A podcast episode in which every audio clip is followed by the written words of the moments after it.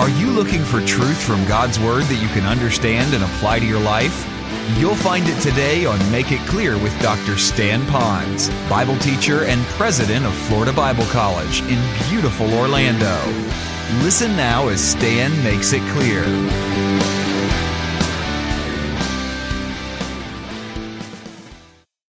growing and it has leadership, the best thing to do is to drag down the shepherd, the, the one who did the church plant.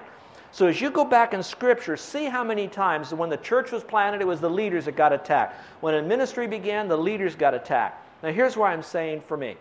As your pastor, I know that if I crumble morally, theologically, socially, in other words, if I have a glitch in my relationships with you all, if I have a character flaw in me, because Satan has got a hold of me and I yielded to his temptation. In other words, I didn't uh, uh, resist the lure that Satan puts in front of me. He will do what he can to bring me down, whether it's spiritually or, or, or attacking from within, like the, the slave girl, or attacking us from without, the magistrates and all the business people that lost business because of the gospel, whether it's from in or without. That's going to come against me. So here's what we need to do as a family. First of all, what I need to do is to stay as clean and close to the Lord as I possibly can. I need to make sure that I don't get so bogged down into doing that I forget the importance of abiding. The second is we need your prayer for your pastor, that God would put a hedge of protection, that I would sense when, I, when Satan could be tempting me. When Satan isn't tempting me, but he's coming from another angle, that I would be strong in that, and that I would pray for you, and you would pray for me. Now, stay with me. While they're leaders of this church, we have also many leaders in this church. Those of you that lead Awana or the children's ministry or the youth ministry or the men's ministry or the ladies' ministry. The best way that Satan can attack those that are in the group sometimes is to go after those of you who are the shepherds of that ministry. And so that's why we need to be strong. And what we're going to learn from the book of Philippians is what Paul did first off, before he ever wrote back to the Philippians, he's planted this church. Watch this now. He came under attack, and that validated his ministry leadership and that what he said was true. He's going to speak about the Lord. How can he speak about the Lord if he doesn't prove that the Lord is alive and real in his own life? And the way you see that is when you're tempted not to see him that way, or you're under the attack of Satan. So it's part of God, watch this now, to allow Satan to come against the leadership in order to bring him down. And so God is right there to say, I will make you strong. So what he did is he leaned on the Lord through this. So the, the people, inward and outwardly, came against those who were leading the group. All right, so it's going to come, but don't let it keep you from advancing. The next thing that they did here under the exalting of the Lord, you'll notice that they praised the Lord. Look, notice as it goes on to verse 25, it says, But at midnight, Paul and Silas were praying and singing hymns to God. I could emphasize the aspect of praying. Praying is kind of communing with Him in your heart, maybe talking to Him. Singing is expressing with your spirit to the Lord. Hymns Generally, those hymns would not be the hymns we sing today, but they would be hymns from the Old Testament, particularly for him being a Jew, would be the Psalms. So he sang. But what I wanted you to look at is the words to God. Would you underline that? What he was doing at this time was not doing a concert for those who would hear him. So, in other words, what was happening was under all this affliction, so he and Silas they had such a fullness of God. They talked to the Lord. They, uh, we don't know what he said to the Lord. All we know is that they communed. He, he prayed to the Lord. He could have prayed that he would be released. He could be protected. He could have prayed that, that the other guards would come to know Christ, that the other prisoners. I don't know what he prayed, but I knew this is that he knew to have his attitude right outward, it had to be right upward. So he prayed. Watch this now. And maybe he prayed, and through the prayer, he got his heart right, so then he could praise and sing. So maybe getting our heart right comes before the singing unto the Lord. And then we see it together, but the praying, getting our heart right. The other day, there was a lady in our church that was telling me that she really had a bad attitude. She was really grumbling. And so she went out for a walk. And while she walked, instead of using her cell phone and talking to people, what she did was she said, You know what I did? I just prayed. And when I prayed, I confessed some of my attitudes to the Lord. I got away from all the people in my life and I just said, Lord, I need to have this. And then she said, What I did is I started singing after that. So I'm wondering if that's what happened. Now, watch. They were praying and singing to God. Now, look what happened next. Then it says, and the prisoners were listening. So their intent wasn't so much, I got to reach the, the lost, as much as it was, Paul was saying, I got to reach God. I got to be connected to God. But the prisoners were listening to them. And so while that was going on, suddenly there was a great earthquake, so that the foundations of the prison were shaken, and immediately all the doors were open, probably because they were connected to the rocks or whatever, the concrete, or in, that, in those days, the, the stone, and that all broke apart, so the, the iron bars fell apart, and everyone's chains were loosened.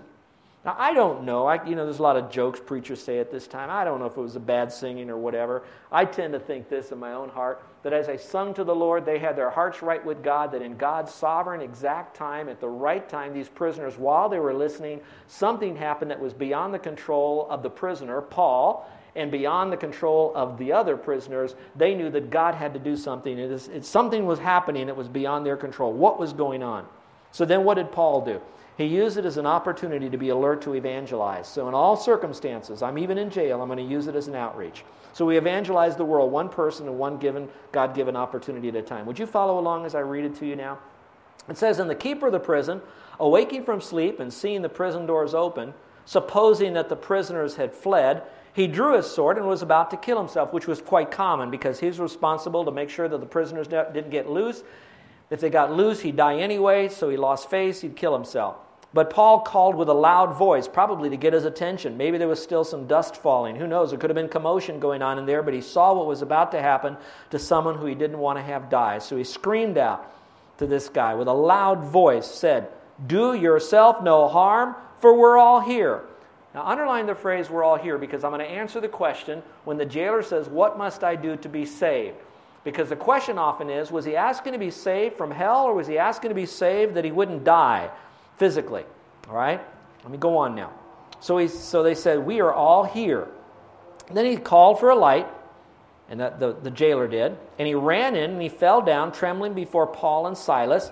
And he brought them out and he said, Sirs, what must I do to be saved? And so then he said, Believe in the Lord Jesus Christ and thou shalt be saved. Now there's some arguments from Bible scholars that say what he was really saying, because the word saved just means to be saved. It can be physically, it can be spiritually. You have to get it out of the context what it would really mean. I am of the strong conviction that it refers to a spiritual salvation and not a physical one. He was worried about being saved. The earthquake is already over. It could be that he's afraid another earthquake could come. I really don't know that. We don't see that in the context. But if staying true to the context is that he'd kill himself if the prisoners got loose, we know in the context it says that the prisoners are all there, so there'd be no need for him to either be killed by, the, um, by the, his boss or have to kill himself. So it has nothing to do with him losing his life because the prisoners ran away, because they all stayed there.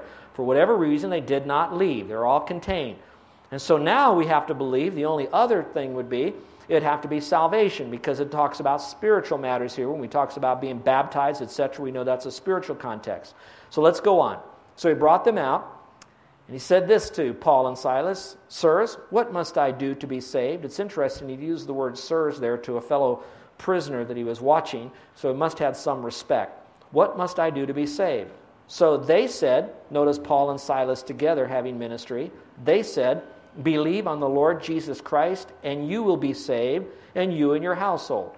Meaning, whoever believes, you, your household, everyone who believes, will be saved if you believe in the Lord Jesus Christ. Now, if you will, look up here for a moment when we say the word believe. Faith involves three components faith involves hearing truth. Secondly, believing it to be truth. And number three, relying on it for yourself as truth. So I could hear information that Jesus is the Savior. That doesn't mean I'm saved. I could believe that, yes, Jesus is God as truth. Now, I, I, hear that information. Now, I believe that information to be true, that He is Savior, but that doesn't mean I have my full confidence in Him. It's now when I appropriate Him as my personal Savior that now I have what is known as saving faith. In this context, it says, believe on the Lord Jesus Christ. Now, notice the order on the Lord Jesus Christ. So, what are you believing in? Listen carefully. First, you have to believe that Jesus is God. In those days, particularly, you notice that in Philippi, because it was a Roman colony, they had a lot of other gods there, but they didn't have Jesus Christ as the one and only true God. So he had to say, out of all the other gods, you have to believe that Jesus is Lord, that He is the Lord, He is God Almighty. That's the first part of it. And then the second part of it is you have to believe the Lord Jesus Christ, and that refers to the messiahship of him coming as the promised one to die and rise again from the dead for the payment of sin. So it's all kind of encapsulated into one. I believe that Jesus is the Lord, God himself, who died and rose again. And the believe is, it doesn't say believe about, hear the information. It has that preposition you have to believe in or believe on the Lord Jesus Christ. So it's saying take your faith, believe that He is who He claimed to be, believe that it's truth, and now rely on the Lord Jesus Christ. The byproduct of that is, and you'll be saved. And then it says, you and your household, implying that that same message of believing on the Lord Jesus Christ is available to them as it is to you. Now, the question is, what did he do with that information? Apparently, he made the right choice. All right, look what it says. It says, Then they spoke the word of the Lord to him and to all who were in his house. Now, underline that last phrase, because in a few moments you're going to see that his household was baptized. So, if they spoke the same message to believe in the Lord Jesus Christ, we assume that they believed and the family did because the rest of the family was baptized. And then it says they took him that same hour of the night, and here's what they did they washed their stripes and immediately he and all his family, so he said the same truth, and all of his family were baptized. And now when he had brought them into his house, he stood, he, excuse me, he set food before them, and he rejoiced, having believed in God with all of his household. And the jailer went from being mean, I might say, to, I guess, uh, rejoicing. Now look up here, if you will, for just a moment. There are some that might want to draw the conclusion that I have to be baptized to be saved. All right, because it says that he spoke the word and they were baptized. If you recall, Paul did not say believe and be water baptized to be saved. He said all you need to do is to believe. Now, it also says he spoke the word of the Lord to them, which now implies that to be saved, it is strictly only by faith alone. We know that. But now the baptism comes in through the rest of the general information he gave about the Lord. We know that the Lord also said that once you have trusted Christ as Savior, you ought to identify publicly through baptism, not to get saved, not to stay saved, but because you are saved. So, I can only assume that since he was baptized, that this jailer came to faith in Christ. So let me ask and answer this question. What could be the marks of someone who genuinely trusted Christ as Savior? Now, I'm going to extrapolate from this scripture at least what were the marks of the jailer coming to faith in Christ. If there's an outward sign, not that you do these things to get saved, but if there's an outward sign of someone coming to know the Lord, what might it be from this passage? Now, you might want to mark it. Here's what he did as an evidence of his salvation he washed their stripes. Now, in your margin, you might want to put down he had a genuine love for other people, generally, maybe hurting people, people that had special needs. In other words, this jailer got his eyes off himself, and I'm going to have to kill myself. I lost my prisoner. What's going to happen? You know, he didn't do that. He got thinking about those that were really hurting. And particularly, it wasn't the wounds that might have occurred through the falling of the rock when the earthquake occurred. It happened when he was beaten. So he washed their stripes. What's the next thing that happened? He brought them home then, and he was baptized. Look up here for just a second. It's interesting how he didn't go from believing and jump right into the baptistry. That somewhere along the line, he saw that there was a greater need that I can reach out to help someone else. So it began with healing the wounds or fixing up the wounds, and then it moved into the water baptism. Then it says, Now when he had brought them into his house, which means that he really had what we might want to call a um, ho'okipa here in our language. He was, he was hospitable. He said, Come on into my house. I want to take care of you. And then what did he do? He set food before them, and then he rejoiced and then underline the phrase, having believed in God with all of his household. That means they all believed as well. So, the best I can get from this passage, if, if I want to come to this conclusion, is the message to be saved was by faith alone in Jesus Christ. Everyone had to believe. They all heard the message. The jailer heard it, and the family heard it. They believed, as well as they were baptized as a following event. So, look up here, if you will, for a second. One more time. You want to start a ministry the first thing you need to ask yourself is Is God really leading me to do this? And how might I know that He's leading me to do this? Is there a need? There's a general need. Are there people that want to partner with me with that need? Are they saying, I need help? Can you help me? Then you want to take a team of people that also believe with you, maybe for accountability, maybe to share the load, maybe to be able to see it through your various gift set, whatever it might be. So there's a team involvement. When you do, look for the people that are actually seeking and responsive and the way you do that, if you remember, they spent many days in the city before they went, so to speak, to start preaching on, on the Sabbath at the riverside. So they knew where the people were. They talked to the people. They gave them the message. And then when you see that happening, the next thing you can assume will happen, there'll be opposition from within your group like that, that uh, slave girl, and outside the group that'll come against you. And it could come because of an ethnic issue. It could come because of a, of a race issue, when it should be a grace issue. So they come together against you. And when they do, the opposition could be so severe that you might be removed from that ministry that you want to have. In other words, you, you have, there's some distance. You can't do the ministry, we'll say it that way, as much as you'd like. Then what you do is you're sensitive to the Holy Spirit that He's given you an, an opportunity to be able to manifest to the people around you that God is still in your life and you're still sensitive that you're, listen, listen, that you're allowing God to build the ministry your way. Now, he had this lady at the riverside to do this, but now he's adding to the church this jailer. But the only way he'd reach the jailer is if there was opposition and he was thrown into jail to do that. So, as you're expanding your ministry, you, it, you can read all the church growth, all the business manuals that are out there. But the one who's going to grow your business, grow your church, grow your ministry is going to be the Holy Spirit as you partner with Him through this whole event that's going on. We see one other thing here as we bring this to a close, and that is the encouragement of the family of faith. That Paul, he exalted the Lord through all of this. He wanted to help and reach out. He wants to find out how he can do what God wanted him to do there in Macedonia to help, particularly in Philippi. He evangelized one person at a time, but he also encouraged. Go on and follow with me, if you will. It says, and when it was day, the magistrates sent the officers, the police officers, saying, Okay, let those men go now. And the keeper of the prison reported these words to Paul. Again, could have been the jailer. Oh, the magistrates have sent to let you go. Now, therefore, you go ahead, you can go, go in peace. And Paul said, No, no, no, no, no, no. They beat us openly. Uncondemned Romans. Now, there's a lot behind that because, as being Romans, they should have had a trial and they should have had it done right. They shouldn't have been just beaten and thrown in jail. And he's saying, We're Romans, so we have special privileges as other Romans, even if we're in Philippi. And having thrown us into prison, they did this. And now do they put us out secretly? Nope. Let them come themselves and get us out. So the police officers told these things to the magistrates. And they were afraid when they heard that they were Romans because now they can get in trouble because they condemned a person without going through a proper Roman trial. So then they came and they pleaded with them to bring them out and let them go. And they asked them, Go ahead, leave the city. And so it was at that time now that Paul went out of prison. He entered the house of Lydia. And when they had seen the brethren, they encouraged them and departed. So, simply stated is this Paul still cared for that new church, and he's getting ready to depart. I think he could have left Luke there as the temporary pastor while he was led to go to another area. Who did he leave there? We know that he left there Lydia. We know that he left there a jailer and their families and the extended family, perhaps, a slave girl, and Luke. And so that church had a healthy beginning because the leadership of that church was healthy. And so I would like to tell you that as we begin next week, we are going to start our study verse by verse through the book of Philippians. We're going to begin to discover what does God have for us and what we would have as a church and as a person. And I urge you to be back because we're going to talk about some important things as we begin that study. But for those of you who are our guests right now, here's my question to you.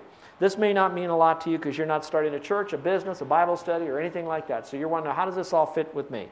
Here's perhaps why God brought you here today. Perhaps. And that is this. This jailer woke up one morning. He had a responsibility keep all the prisoners safe and locked up. He had no idea that an earthquake would occur, and God was using an outside event to cause him to think about a spiritual matter of his own destiny. Is it possible that you're hearing this story of what happened to this man because God is going to send you an earthquake, or you're in the midst of an earthquake right now a social earthquake, a financial earthquake, perhaps a health earthquake, but there's an earthquake going on in your life right now. And it's kind of rocking and rolling. And you might want to solve it yourself instead of perhaps humbling yourself and say, wait a second, God is in control of everything I can't control, and He's permitting this to come my way.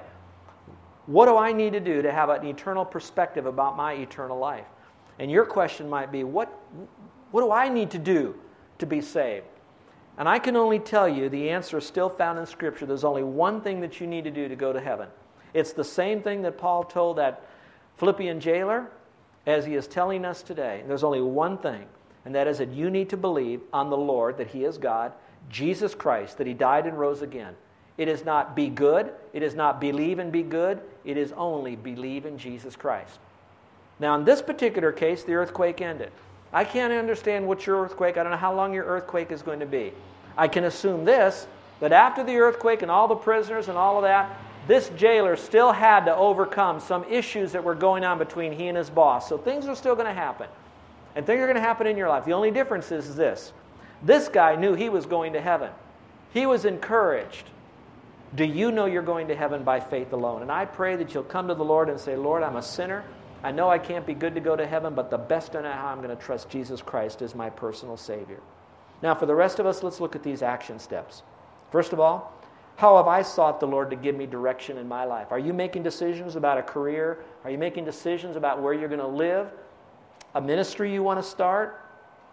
A place you want to go with your life? Have you sought the Lord? Lord, are you leading me? You don't want to walk by sight, but sometimes God is going to lead, through, lead you through circumstance. A second question Who is in my world right now that may be receptive to the truths of salvation? Who do you know right now that Lord might be getting ready for them to hear the message of salvation through you? And how can I identify with them? And number three, when was the last time I shared the gospel with someone and they trusted Christ and what was their response? I hope that we're still faithful to the gospel. We're a great church and great people in here with the greatest message. What type of opposition have I received when I did take a stand for Christ, and how did I respond?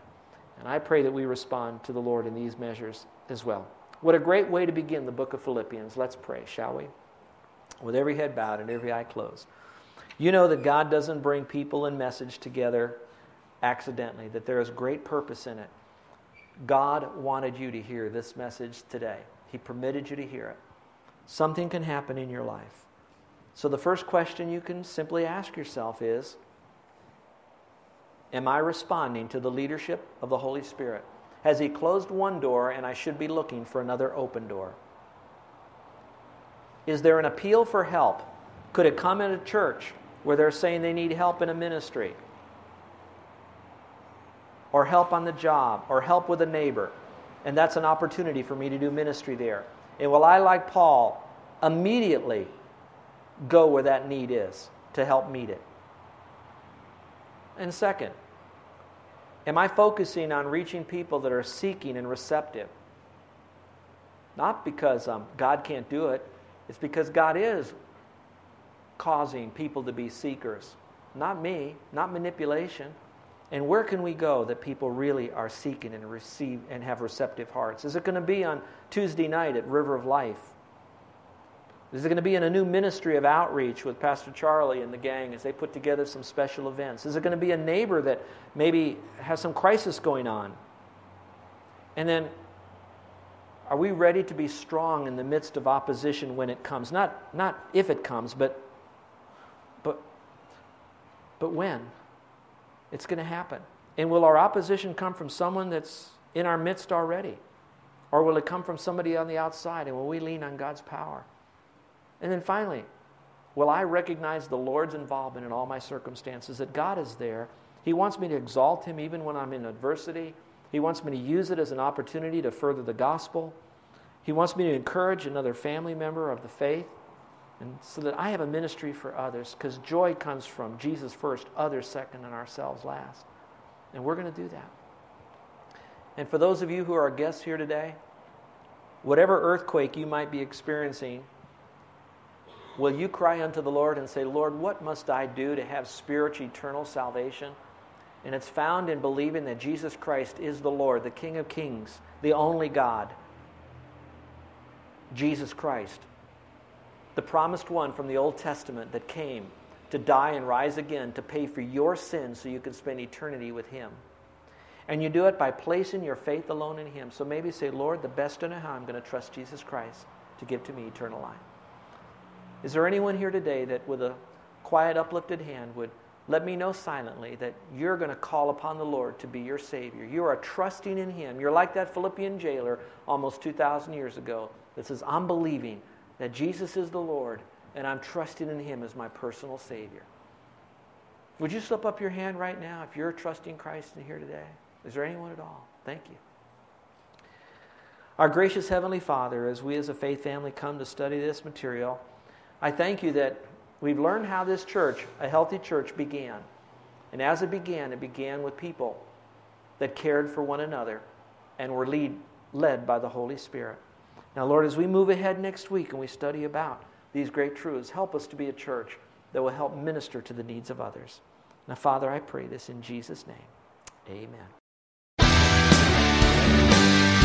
You're listening to Make It Clear with the teaching of Dr. Stan Ponz, founder of Make It Clear Ministries and president of Florida Bible College in beautiful Orlando, Florida. Make It Clear is dedicated to taking the Word of God with clarity into every person's world. It is the support of listeners like you who make the ministry of Make It Clear possible. You can provide your tax deductible gift to Make It Clear online by going to makeitclear.org. Or you can mail your gift to Make It Clear, P.O. Box 607901, Orlando, Florida 32860. Thank you for helping us make it clear. If you would like to have Dr. Ponz speak at your church or event, please send us an email at tellmemore at makeitclear.org. Thank you, and remember to make it clear.